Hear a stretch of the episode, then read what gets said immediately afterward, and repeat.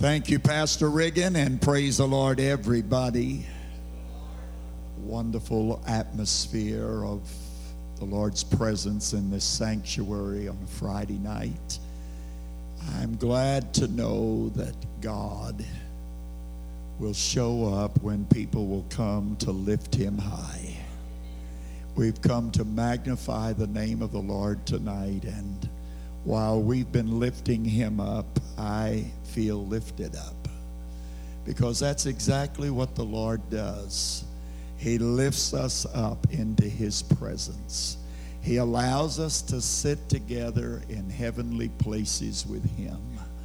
And tonight, as we have taken time to worship the Lord and to exalt him in these beautiful songs of worship and praise, the Lord has has come close to us and he's touched our hearts and and uh, you know when we get into his presence like this it's easier. It's easier to submit our will to his will.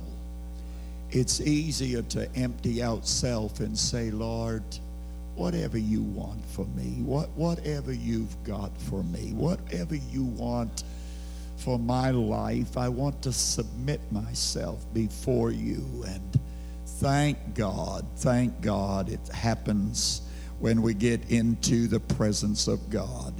I do want to thank Pastor Riggin again for the invitation to come uh, and be here with you at New Life. And thank God for the wonderful presence of the Lord that we enjoyed in the meeting last night and then again tonight. There's no telling what the Lord will do in meetings like this if we'll connect with heaven and uh, reach out for more of the Lord. Amen. God bless you. You may be seated. I do appreciate so very much the wonderful hospitality that has been extended to us, the comfortable room accommodations that have been provided, and the uh, lovely basket, as I mentioned last evening, that has uh, good things in it. And then also the enjoyable meals and fellowship that we have been able to spend together with Pastor and Sister Riggin. Amen. Well, Sister Smith, why don't you just uh, step up here and greet people and maybe just sing a song tonight before I turn our attention to the word of the Lord? God bless Sister Smith. Appreciate her very, very much and appreciate what the, the Lord has uh, done through her life and, uh, and her willingness to share ministry with me over the past nearly 43 years that we've been doing the work of the Lord together. Uh, tell you how it happened. Uh, I, I met her, first of all, I had just turned 16 in the month of May, and that very month I met her at a rally. She was visiting her brother in a part of the state where I live, not where she was from, but a, uh, a different part of the state from her home, and and uh, I met her there in a Friday night service, and then later uh, in the summer when camp meeting was going on, she showed up at camp meeting, and uh, I don't ever remember of her being at camp meeting before, but she showed up. And uh, supposedly she was there to help her brother and his wife take care of their children brother, being a minister and being involved in the camp, needed some extra help taking care of their children that week. But God had some other things in mind, I'm sure. And uh, she was asked to sing in one of the night services, so she came looking for the piano player. 16 year old, uh, tall, thin young man that played the piano, and she asked if I might be willing to practice a song with her. And so, for the past 46 years, I've been practicing songs with Sister Smith. Amen. Love this woman. God bless her. Praise the Lord again tonight. Amen. Isn't it wonderful to know Jesus?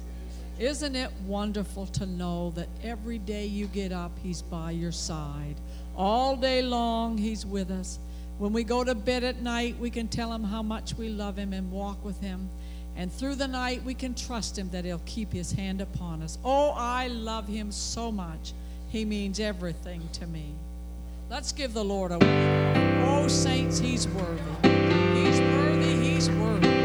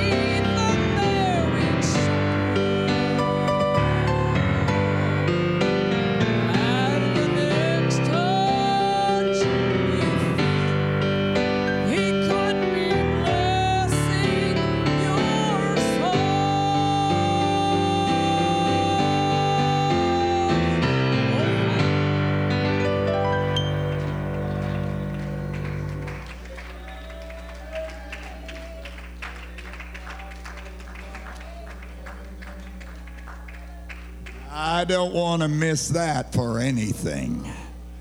Nothing in all this world do I want to get my attention and cause me to miss out on that coming of the Lord and being ready to meet Him.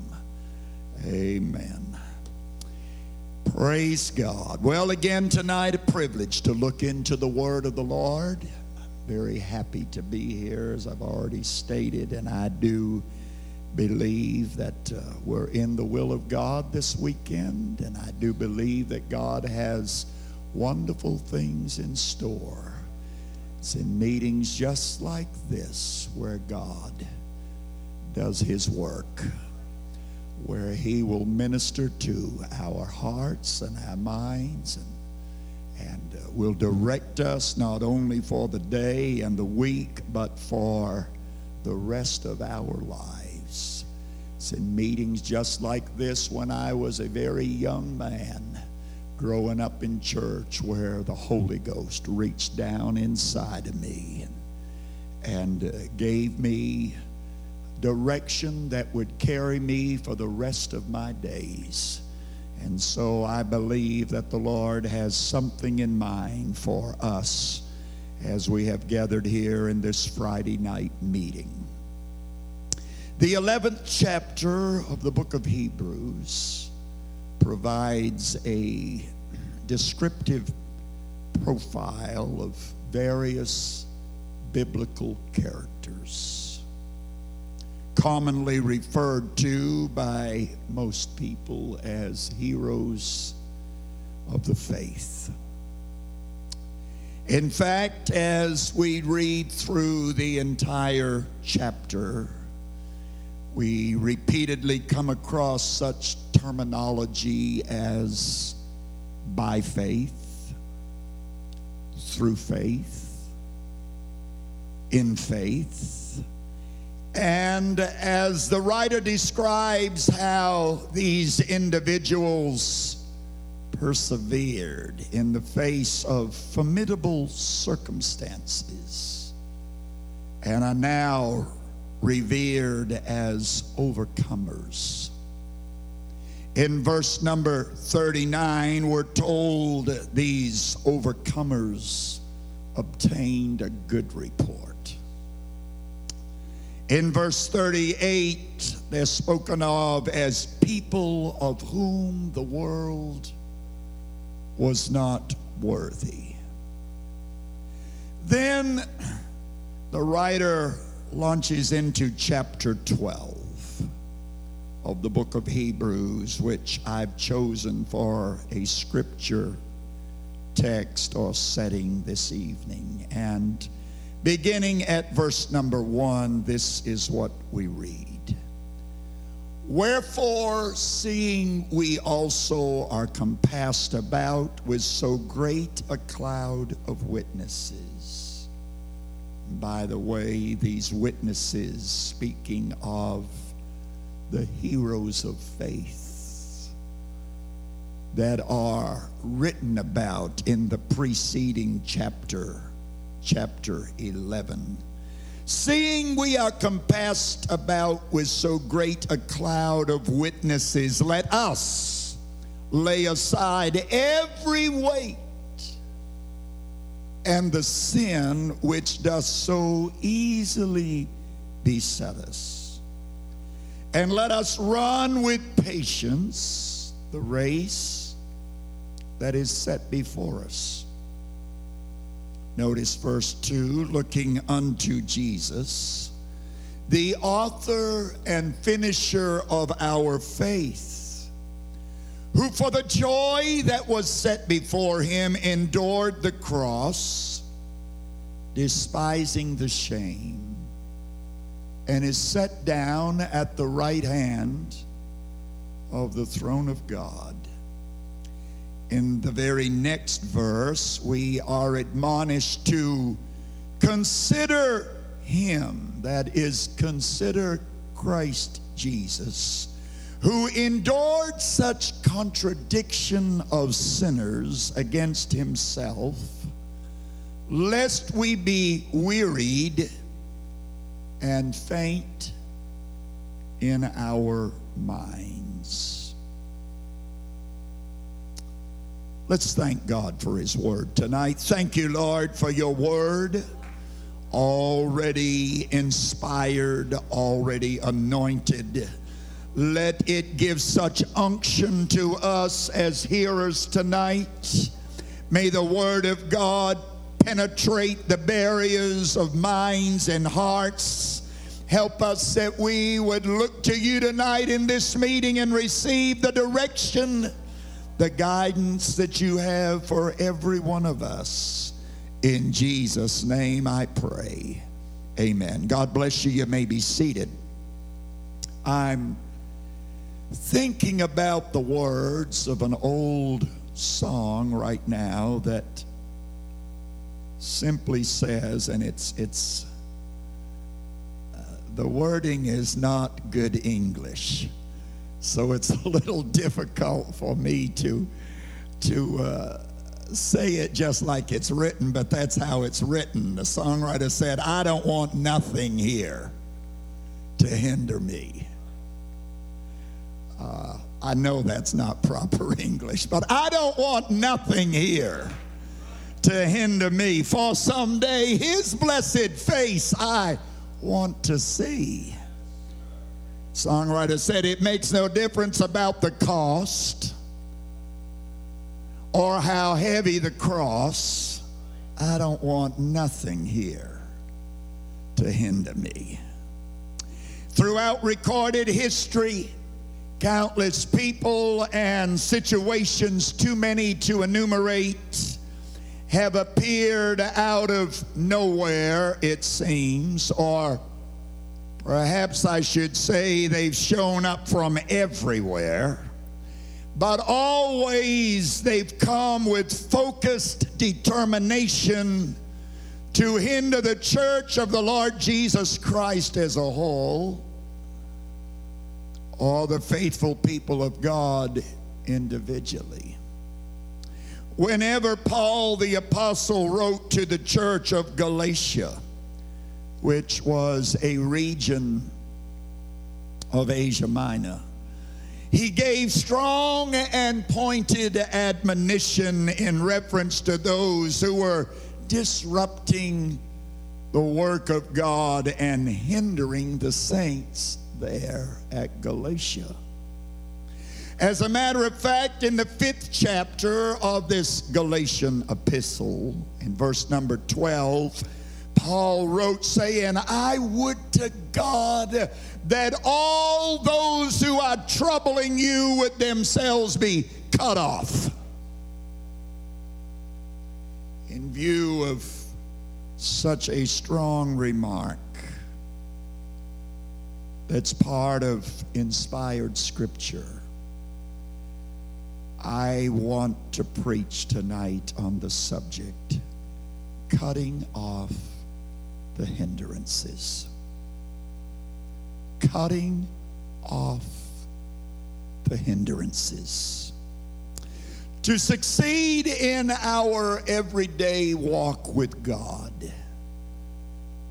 and to ultimately inherit the crown of life one day, then of necessity we must be ever diligent in cutting off every hindrance to our spiritual climb.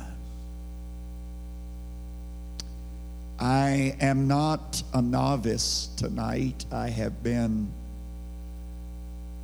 associated with, part of, and involved in this apostolic way all of my life.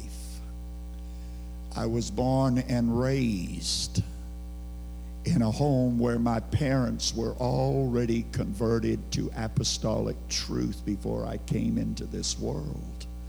This is all I have known all of my life. And yet, I promise you that throughout 62 years of living, I have had to cut off a lot of hindrances not only as a child and as a young man, but as an adult, even as a pastor, a, uh, a preacher of the Word of God. Not only in younger years, but even in recent times, I've come to situations and circumstances that I've had to cut off because of the hindrance that such things would be to my spiritual walk or to my spiritual climb. whoever the associate or friend may be, whatever the situation may consist of, and wherever encountered along the path of life, if indeed individuals and or circumstances of any nature are hindering our spiritual walk, then they've got to be dealt with. They have to be cut off if indeed there are hindrances in our walk with God. Otherwise, we're not really serious enough about hearing the Lord say, Well done, at the end of the day. Instead, if we just kind of pacify such hindrances and, and try to pet them and pamper them and maybe push them to the background, then we're simply playing a little church game that in finale will be sure to lose. You see, sooner or later, if we don't recognize our hindrances and cut them off, then we will be adversely affected by them. As a matter of fact, in time, the enemy will most assuredly see to it that we stumble over hindrances left in the way. I know what I'm talking about. I know from many years of living in the church. I've watched it, I've observed it with young people that I grew up with. Uh, young people that had the same privilege, the same opportunity that I had as a young man to embrace this apostolic message and to stand through whatever would come or go to endure to the end. But unfortunately, many of them are not walking with God and living for God today because they never dealt with their hindrances. I speak also as a pastor of nearly four decades, and I have observed with sorrow as wonderful people of God that I pastored did not properly deal with their hindrances. And today, as I look over my shoulder to yesterday and yesteryear, many of them are casualties today. No longer walking in the way of truth, no longer victorious no longer uh, serving God and being pleasing to Him. In many cases, now their children are grown and know nothing about God, are not living for God. And all because one day when the hindrances were so obvious, they didn't deal with them. They didn't cut them off, as the Bible clearly tells us to do.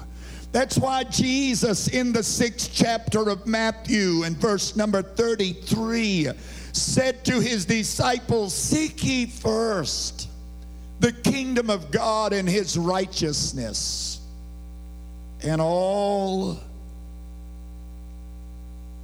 the other necessities of life will be added unto you. That's also the moral of the wise man's proverb, found in Proverbs chapter 4 and verse 23. Proverbs chapter 4 and verse 23, when he said, Keep thy heart with all diligence, for out of it are the issues of life. Everything in life is affected by what goes on inside of the man or the woman. That's why we've got to guard our heart. That's why we've got to keep our heart. There are things I don't want in my heart, Pastor. I refuse to let some things be entertained, even in my thoughts, uh, because they'll work from my thoughts to my heart, if you will. I've got to keep my heart. I've got to guard my heart. I've got to be sure that the heart is right with God. Of course, in verse 27 of this same proverb, in conclusion, the wise man said, Turn not to the right hand nor to the left. Remove thy foot from evil. We must certainly, uh, or we most certainly better put first things first. Attend to what really needs to be attended to. Uh, I have to recognize that some things that we make to be priorities aren't really the priority. But we need to put first things first. Paul gave a straightforward challenge to fellow Christians in the 12th chapter of the book of Romans. Whenever he said in verse 1, Romans 12 and 1, I beseech you, therefore, brethren, by the mercies of God that you present your bodies a living sacrifice. That's what God wants from me. That's what God deserves from you. That we would present ourselves a living sacrifice, holy and acceptable unto God, which is our reasonable service. And then in the eighth chapter of the same book of Romans, verse 38, Paul used himself as an example to believers as he said, I am persuaded or I am determined that neither death nor life nor angels nor principalities nor powers, nor things present, nor things to come, nor heights, nor depth, nor any other creature shall be able to separate us or separate me from the love of God which is in Christ Jesus our Lord. I don't want to get out of God's reach. Now, I know He can reach me wherever I'm at, uh, but what I'm trying to get across tonight, I don't want to get into a place uh, where that I'm beyond the touch and the presence of God. Uh, I want to feel that quickening of His Spirit. I want to feel that conviction of the Holy Ghost that will stir inside of me. Someone said, Oh, you know, when a when a preacher gets up and preaches and, and I get to squirming and I get to feeling uncomfortable. And there are those that down that and they don't like it. I want to tell you if there's anything inside of me uh, that needs to squirm, then I need a preacher to get in the pulpit and preach in such a way that I got to squirm, uh, that I've got to acknowledge uh, God's dealing with me and find an altar of prayer where I can empty out before God all over again and cut off anything that's hindering my spiritual climb. Amen. Jude in verse 3 of his short epistle exhorted beloved brethren to earnestly contend for the faith once delivered to the saints. In verse 4, he warned against those who would gain entrance secretly, subtly, by some side door, if you will in order to pervert the true ways of God. I've seen that, Pastor. In my years of living, I've observed some people that could talk smoothly, people that seemingly could say the right thing in certain people's presence and say something different in maybe other people's presence they were entering secretly, if you would. They were, they were they weren't coming with an honest motive, but they came to deceive. And so Jude is warning to earnestly contend for the faith once delivered to the saints. I said it last night, I'll say it again. This apostolic way ain't broke. And since it isn't broke, we don't need to fix it. Maybe we're broken at times, and no doubt we've got to be fixed at times. But this book uh, and God's Word uh, isn't broken, uh, and it's right all the time. As people of God, Every one of us must have a made up mind if we're going to please the Lord and finish the Christian race in victory. Our hearts have got to be fixed we and when i say fixed that means focused that means steadfast. Uh, we mustn't allow anything or anybody to divert our attention or sidetrack our spiritual climb. As a matter of fact it is an absolute essentiality to cut off everything that hinders. In the book of isaiah chapter 50 a vivid prophecy is given concerning the Lord Jesus Christ, who, according to Scripture, is our elder brother. And beyond question, he is the greatest example of an overcomer that we can possibly look to. Prophetically, it is said of him, verse 7, Isaiah chapter 50 For the Lord God will help me. Therefore have I set my face like a flint and shall never be ashamed. Amen.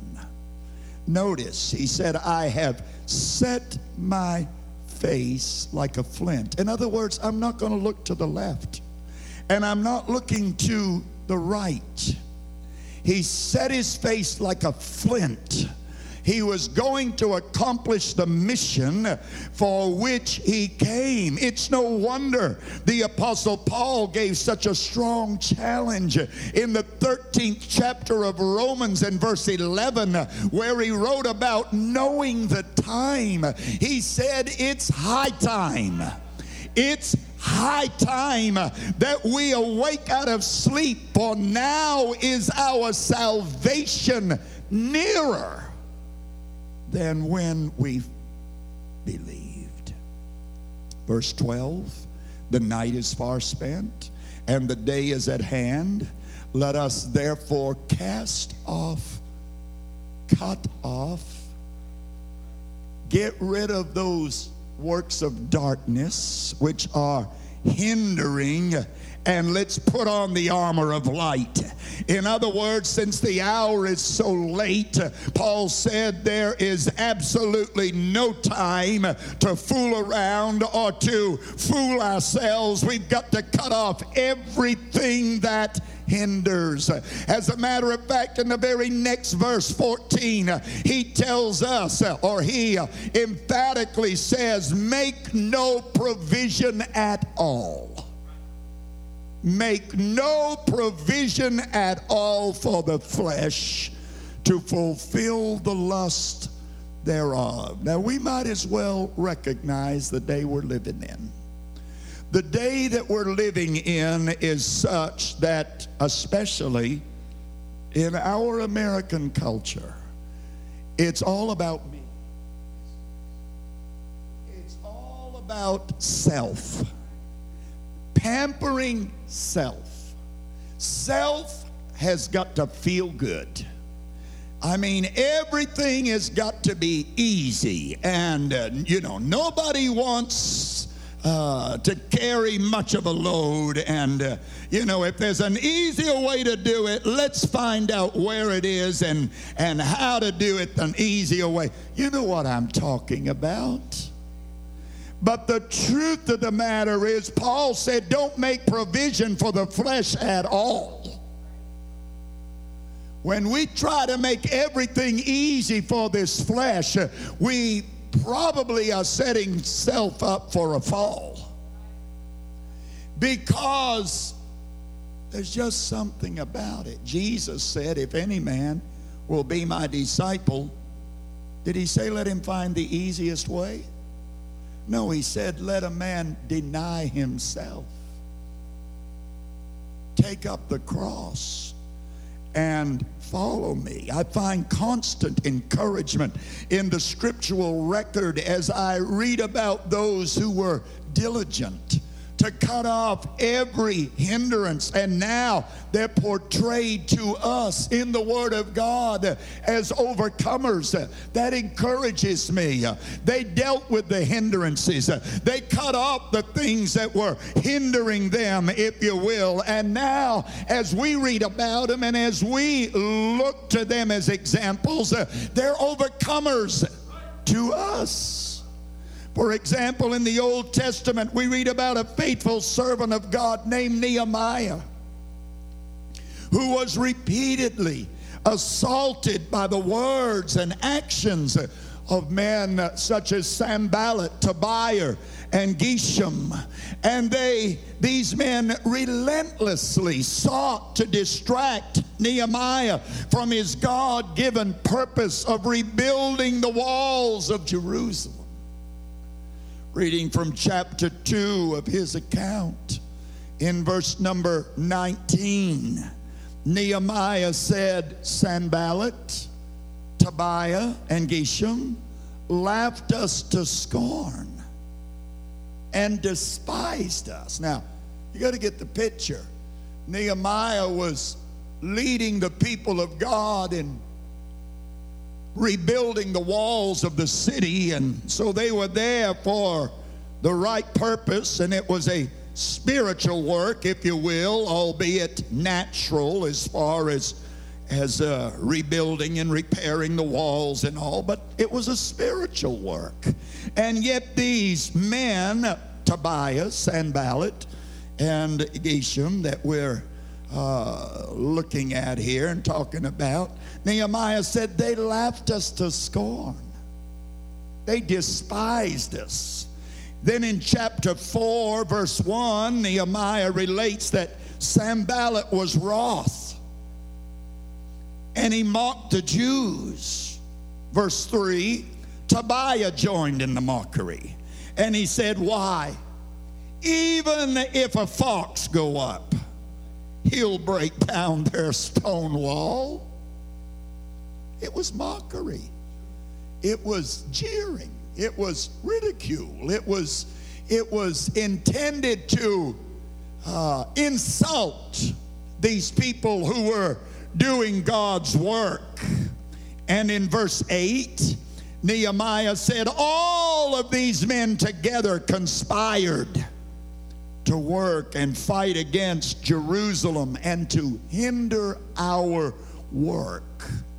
By the time we get to chapter 6 of Nehemiah's account, it's most obvious that these wicked adversaries of God weren't about to back away from their devious plot to hinder God's people. Instead, they simply changed their approach, just like the enemy does today. If he cannot defeat you on one front, don't think he's just going to leave you alone. You might feel somewhat of a reprieve, but if he can't whip you on one front, he's going to approach from another front. And that's exactly what was going on here, chapter 6 and verse number 1, when Sanballat and Tobiah and Geshem and the rest of our enemies heard that we had built the wall and that there was no breach left therein. Verse 2 they sought to do us mischief. Well, they'd been doing that all along. But now they're changing their approach according to verse 3. It was at this point that Nehemiah sent messengers to tell them, I'm doing a great work so that I cannot come down. Why should the work cease while I come down to you? And so I'm telling every child of God in the house tonight You've just got to draw a line in the sand. You've just got to square your shoulders and be bold enough to look your enemy straight in the eye? Cut off everything and everybody that hinders you from doing the will and the work of God. That's what Nehemiah was doing. He drew the line in the sand. He squared his shoulders. He said, You go tell them I'm doing a great work and I'm not going to stop it to come down and talk to them. I want the devil to know I'm doing a great work. He may throw things at me. He may very well try to hinder me and try to confuse my thinking at times, but I want him to know I'm not stopping the work for him.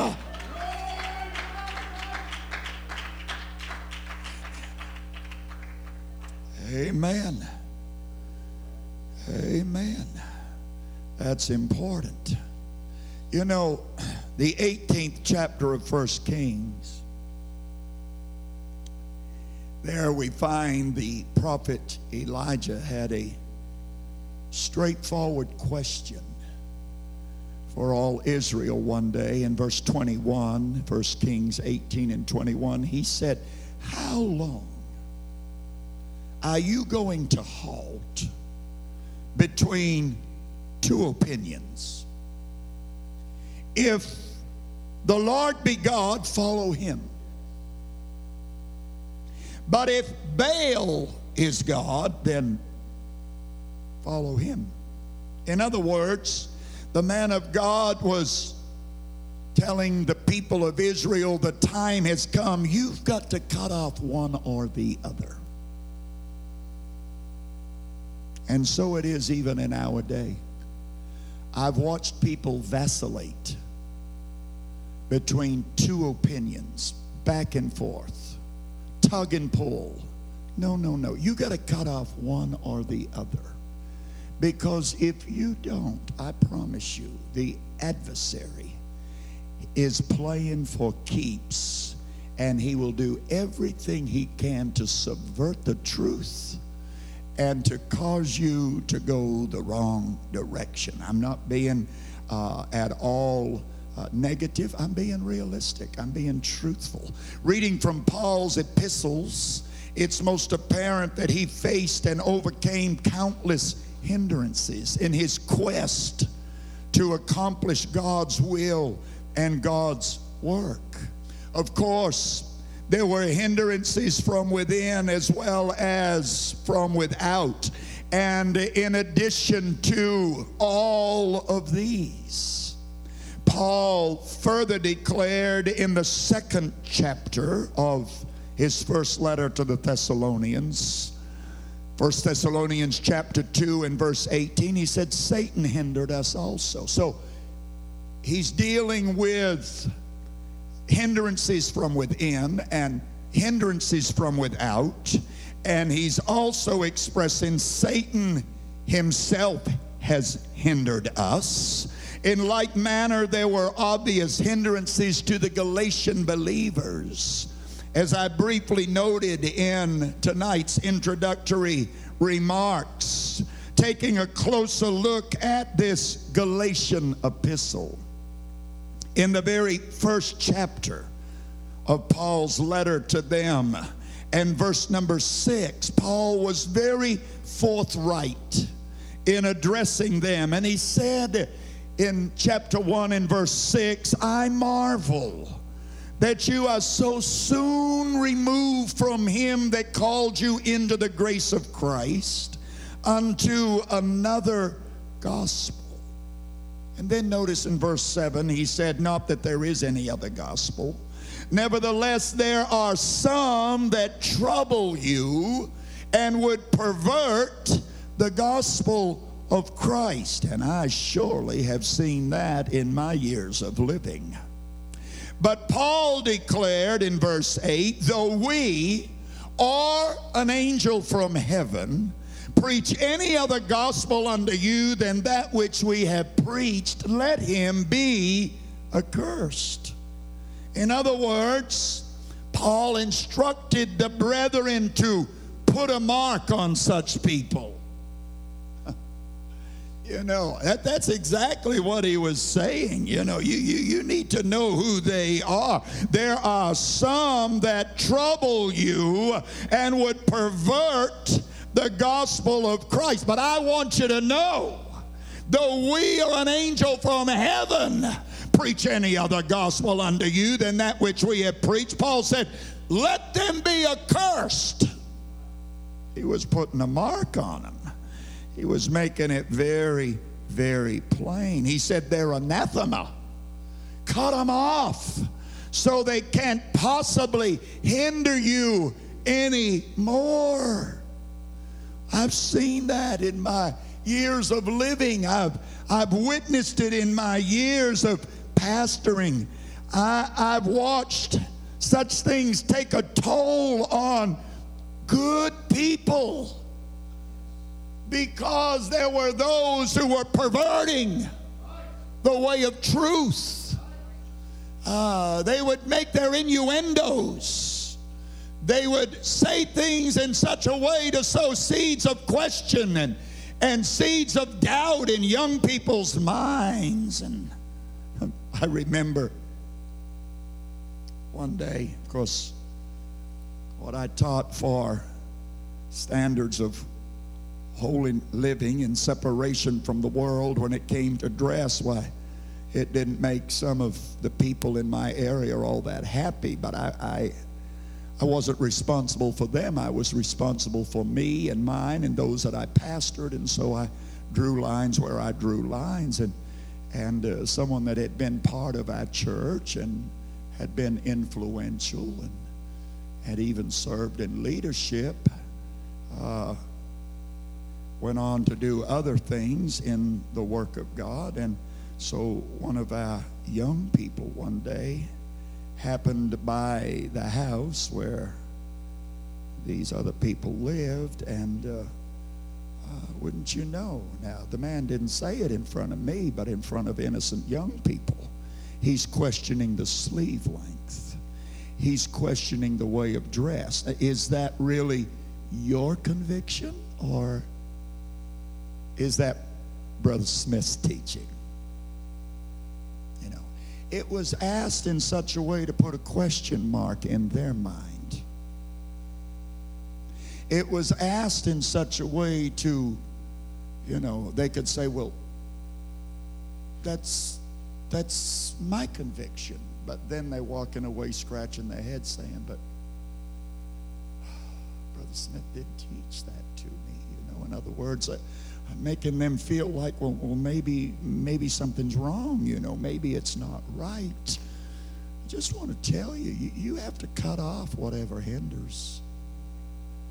Because if you don't cut off the hindrances, then you leave the seedbed for the enemy to cause havoc in your vineyard, to cause problems in your spiritual climb. You know, that when we read what Paul was writing here in this uh, first part of Galatians to the Galatian church, I want to tell you in chapter 1, it wasn't the finale of Paul's remarks about such a matter. No, sir. Paul refused to stop hammering the subject. As a matter of fact, as we read the entire Galatian epistle, we can't help but notice that Paul wouldn't back up. And furthermore, he wouldn't shut up about such an important matter because there was an obvious problem in that Galatian church. Thus, in the third chapter of his letter to them, he got right to the point and he said in chapter 3 and verse number 1 Oh, foolish Galatians. Now, that would really offend some people today. It would uh, be an affront to some people that call themselves apostolics and so forth. However, he, he wrote to them and said, Oh, foolish Galatians, who hath bewitched you that you should not obey the truth? And then in verse 3, he asked them, Are you so foolish? Having begun in the Spirit, are you now going to be made perfect? By the flesh. Verse 4 Have you suffered so many things in vain? Clearly, he was telling them uh, it's time to get the scalpel out. It's time to cut off the, the people or to cut off the situations, cut off whatever it is and whoever it is uh, that's bewitching you. Furthermore, he queried, Are you going to be foolish uh, and mess up now?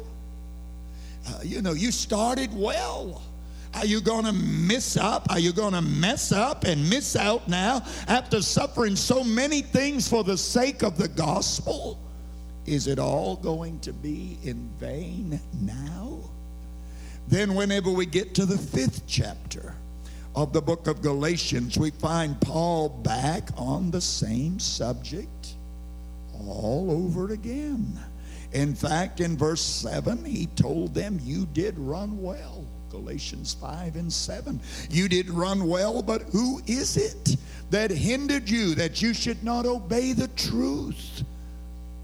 Uh, one translation puts it this way You were running the race so well, who interfered? Who is it that stopped you? Then in verse 8, he carefully pointed out this persuasion to turn aside certainly hasn't come from God. Remember, he said in verse 9, it only takes a little leaven to leaven the whole lump. In other words, just a slight deviation from truth by allowing just one false teacher among you, the entire church can be corrupted, is what he was telling them. Just one person with wrong influence can affect or infect a whole lot of other people, causing them to turn aside. And so then he said in verse 12, I would to God that they were all cut off that trouble you. That's why he said it because he knew how serious the situation was. He knew it was a matter of life or death, it was a matter of heaven or hell. And so, after walking all the way down through this epistle and dealing with the subject of those that were troubling them and perverting the truth and, and causing disruption, he then said, I would to God they were cut off. Amen every last one of them. Please understand, the Word of God records too many accounts of failure and obvious consequences for us to simply bury our heads today and pretend that we're not facing some serious hindrances in this end time hour. Have you ever wondered how or why Demas forsook the Apostle Paul? I know the Bible tells us, Paul says, Demas hath forsaken me, having loved this present world. But could it be that whenever various worldly temptations arose, that Demas simply wouldn't cut off his love for this present world. He was Paul's helpmeet. He was a fellow laborer. But now Paul said he hath forsaken me. I, I just I just feel in my spirit that Demas wouldn't cut off the hindrances until they got him, until they took him down a wrong road. What could I say about Balaam? A man who loved and according to what we read in the scripture, he really wanted the reward of the wicked. Very much so. First of all, Balaam was given every chance to escape God's displeasure and do the right thing. Yet he repeatedly refused to cut off incumbent hindrances. What happened? It got him. He could have cut him off. Every opportunity to deal with those hindrances, but, but he wanted the reward of the wicked. And since he wanted the reward of the wicked, he was trying to find a way to get it. You know, you know, he wanted to say, I'm doing what God wants me to do, but I want the reward that the that, that Balak is going to give me. No, you can't play that game. You can't have it both ways. David Smith can't have it both ways. We have to make a choice. There has to be a cutting off of everything that hinders us uh, because if we don't cut off the hindrances, the hindrances are going to get us. What about the man of God from Bethlehem, Judah? The man who was sent to Bethel with a message for King Jeroboam. Have you ever wondered or pondered the thought of how this good man was tragically killed by a lion before he ever arrived back in Bethlehem, Judah? You see, a man who already knew the right thing to do turned a deafened ear to what God had told him, and he failed to cut off the influence of a man who was no more than a stranger to him. I know the man told him, I'm a prophet like you are. I know the man told him, God said, it's okay for you to come back with me and refresh yourself. But the truth of the matter is, this young man from Bethlehem, Judah, had already heard from God. He had already repeatedly stated, I cannot turn aside here. I cannot I cannot stay here. I, have got to go back home because he'd heard from God. But you see, he listened to the voice of a man. He was influenced by one who was no more than a stranger to him. And only too late did this young man learn that the old man who claimed to be a prophet was actually a liar and thus a poor substitute for the voice of God.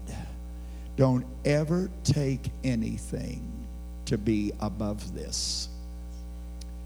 God has elevated His word even above His name. That does not diminish His name. That does not in any way Uh, lower the power, the, the greatness of his name, but to show you how high and lofty God's word really is. He has he has lifted it above his name. And so I want to tell you tonight, it won't matter who the man is. It won't matter what kind of charisma he has. It won't matter how how well he can paint a word picture if he's saying anything that deviates from God's word in any way, don't believe it. Don't accept it. Stand up on your hind legs and say, I'm not about to swallow it. That's not to be disrespectful. That's to tell you you got to cut off everything that hinders because if you don't, there's tragedy in the making. That's exactly what happened to that man who came from Bethlehem, Judah. He should have cut off the word of that man because it contradicted what God had already told him. I'm talking about people who've been ruined because of hindrances, great or small, and more than that, I'm trying to tell everyone in the house tonight it's time to cut off everything that's hindering you. What could be said about the demise of Adam and Eve? I won't go into it. How about the tragic end of Ananias and Sapphira? I don't have time to go into. Or what should we conclude about men named Hymenaeus and Alexander, whom Paul delivered over to Satan so they'd learn not to blaspheme? In all honesty, the Word of God contains a lengthy and pitiful list of people that God truly wanted to do something with. Yet every single one of them that got bogged down with hindrances faced a tragic outcome.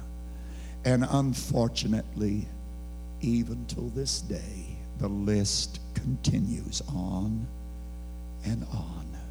Because there are people who simply refuse to cut off the hindrances that hold them back from pleasing God.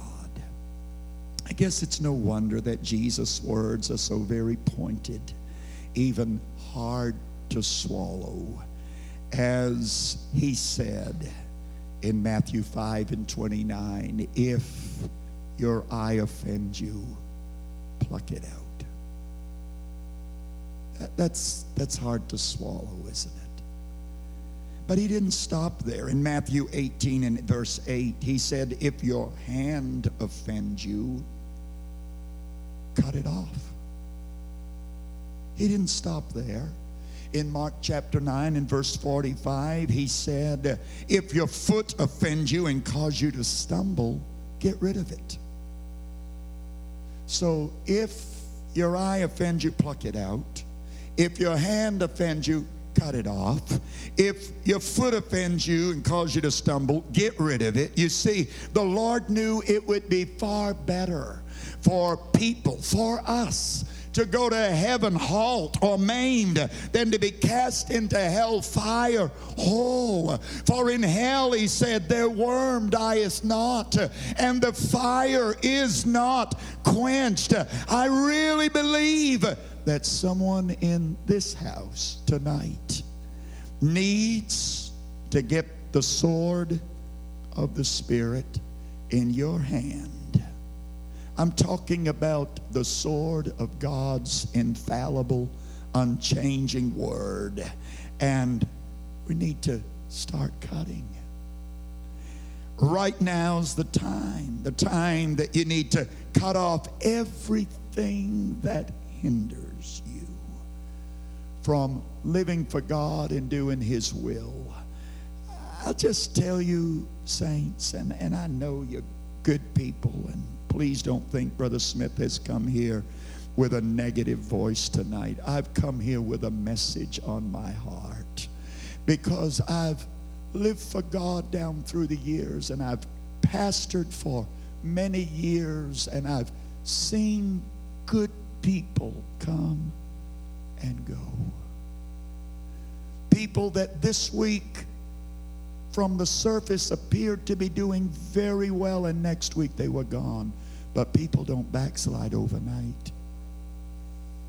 They don't change their mind about God in the snap of a finger. Sometimes it's a lengthy process, you know, and hindrances come and they just push it back, you know. Certainly don't want Pastor Riggin to know that I'm dealing with this kind of a situation, and so they push it to the they should get the knife out and cut it off. Because if you don't cut off the hindrances, the hindrances are going to get in your way and cause you to stumble. By the grace and help of Almighty God, I refuse to allow anything or anyone to disrupt my walk with God and cause my eternal soul and the souls of those whom I love so dearly to be forever lost. I look back into my boyhood days, and, and I'm the youngest of five children. My, my oldest brother, now deceased, was nine years older than I am. And, And then my next brother to him is seven years older than I am. And, and that second brother, when he was a teenager, raised in the same home I was raised in, he could play a saxophone until it would, you know, it just, it would talk, it seemed like. He could just play it. But he had uncles that weren't in the church that he worked for and and uh, you know I grew up on the coast of Maine and and uh, in those years and days we didn't know anything about Christian school or homeschool and he went to government school and and uh, by the time he was in his later teens he was backslidden Oh, yeah, he lived in our home. He had to go to church. He had to be there every service. The doors were open, but he was backslidden in heart. And uh, his life hasn't been a, uh, a good overcoming life, I can tell you. I'll never forget when I was just a boy. He was now uh, out of high school and had his own uh, car and had his own commercial fishing boat and but I remember walking into a little store one day and my brother was standing at the counter with a six pack of beer paying for it. It felt like someone took a knife and cut my heart out because that was my brother. And I certainly didn't expect him to be doing something like that. And and uh, I'm not tearing him down, I'm just telling you. Uh, he's lived a, a, wild and a rough life. And uh, his health now is broken. He, he's only 68 years old. In fact, uh, at 68 years of age, if he walked from that back door to the front of this church tonight, he'd be panting for breath you know, and uh, he still tries to work on the boat, but he pretty much has to sit down to do what he's doing. I, I'm not attacking him. I'm just telling you, he didn't cut off the hindrances, and the hindrances got him. He's been through three marriages, and and I don't know how much more uh, debris in his life. And uh, uh, you know, he, he's a kind-hearted man, but he's but he's not right with God because he left hindrances in the way as a young man. And, and when hindrances get in the way and you don't cut them off, then another hindrance gets added to it. And then another hindrance gets added to it. You know, if I was, and I was in town there not too many weeks ago, I had just a short stop in Maine. I had to go attend to some things. And when he heard I was going to be in town and be at church that night, he came to church. He felt the hand of God touch his life, but, but he's not where he needs to be with God because of hindrances of so many years that have caused such problems in his daily living and his life the stories go on and they go on and they go on of people that you know and people that I know that we could talk about not to demean them, but as examples for you and for me to understand the importance of cutting off everything that hinders. I can honestly tell you that I have absolutely no regret about the things I've had to cut off in my years of living for God. In fact, even as a preacher, pastor, I look back to some years ago, I was in a conference. One of my dearest friends, a man that he and I would uh, preach for each other, and and uh, uh, you know, I, I considered him one of my closest friends in the world. And yet I remember at that conference a certain subject came to the floor and, and the Lord so moved on me that I got up and I began to speak with passion, tears running down my face as I addressed the danger of the subject. And, uh, and how that uh, we as apostolics needed to uh, just stay clear of things of that nature. And the next speaker to get the floor was my good friend. And he took the opposite side, the opposite position. In fact, he addressed every point that I addressed only from the negative stand. And when I walked out of that conference that day, I knew it was parting time. Not party time, parting time.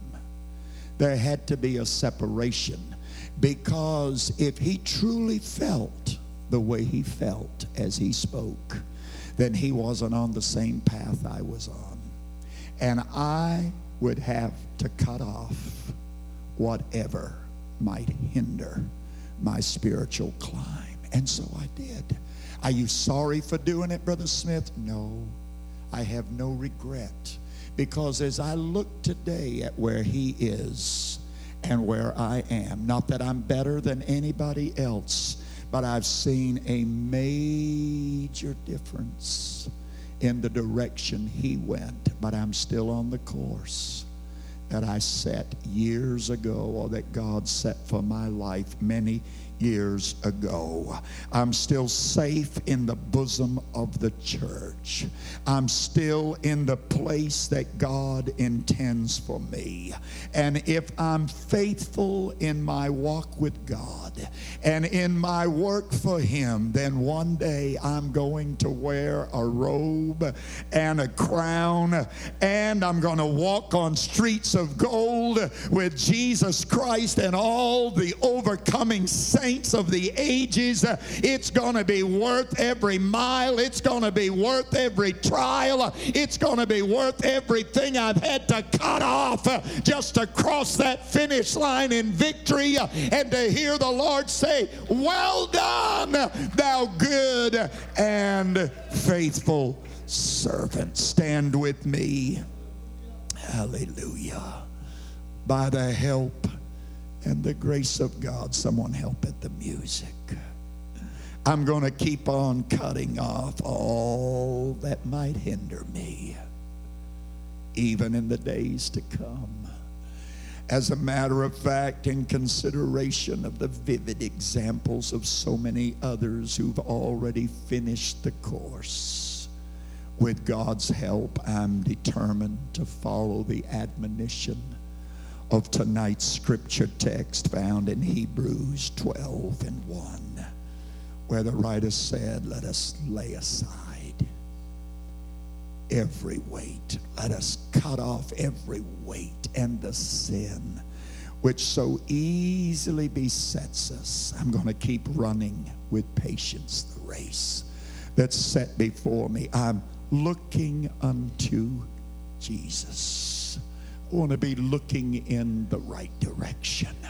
I want to be looking toward Him.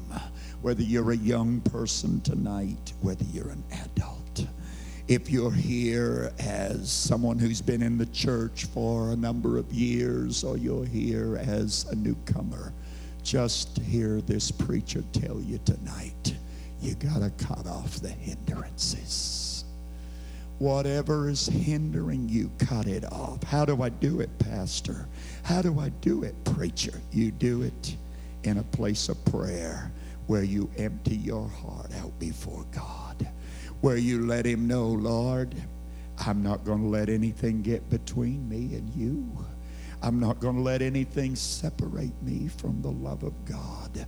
And I feel conviction in the house tonight. In fact, I could deal with things that I, I, don't even need to name. God's already dealt with some in this meeting about situations that you've been wrestling with, toying with. And, and uh, you know, the enemy's been trying to plague you with certain temptations and thoughts and desires. What you need to do tonight is get out the sword and cut them off. Just cut them off. Paul said, I would that they were all cut off that hinder you, Galatians. And so, as I open this altar tonight, I wonder if there's somebody right now that would just obey the Holy Ghost. Just obey the conviction of the Spirit of God upon your heart. And, and tonight, take care of the situation. Take care. Deal with it. Don't pacify it. Don't just pamper it and toy with it. Deal with it. Take care of it. I'll never forget the day that uh, one of my children came into my office by my request. I wanted to talk to him, and, and uh, his heart was set on a certain young lady, and I just looked at him point blank and said, She's not the one for you. Wasn't trying to be mean, I was just being honest. And I've come to tell you tonight there are times you got to get right down to the nitty gritty and you got to cut off whatever's got to be cut off. So, in this altar of prayer tonight, if you'd feel to talk to God about anything, you can take care of it right here in a place of prayer. It won't be the same when you walk out of the doors tonight because when you respond to the tug of the Holy Ghost, when you respond by emptying your heart and submitting to God in full surrenderance, then God gives you the power, the power of the Holy Ghost to be victorious, to be an overcomer, to be pleasing in the sight of God, and to make your way to that grand finale where you can hear the Lord say, Well done, thou good and faithful servant. God bless you tonight. Let's take time to seek the face.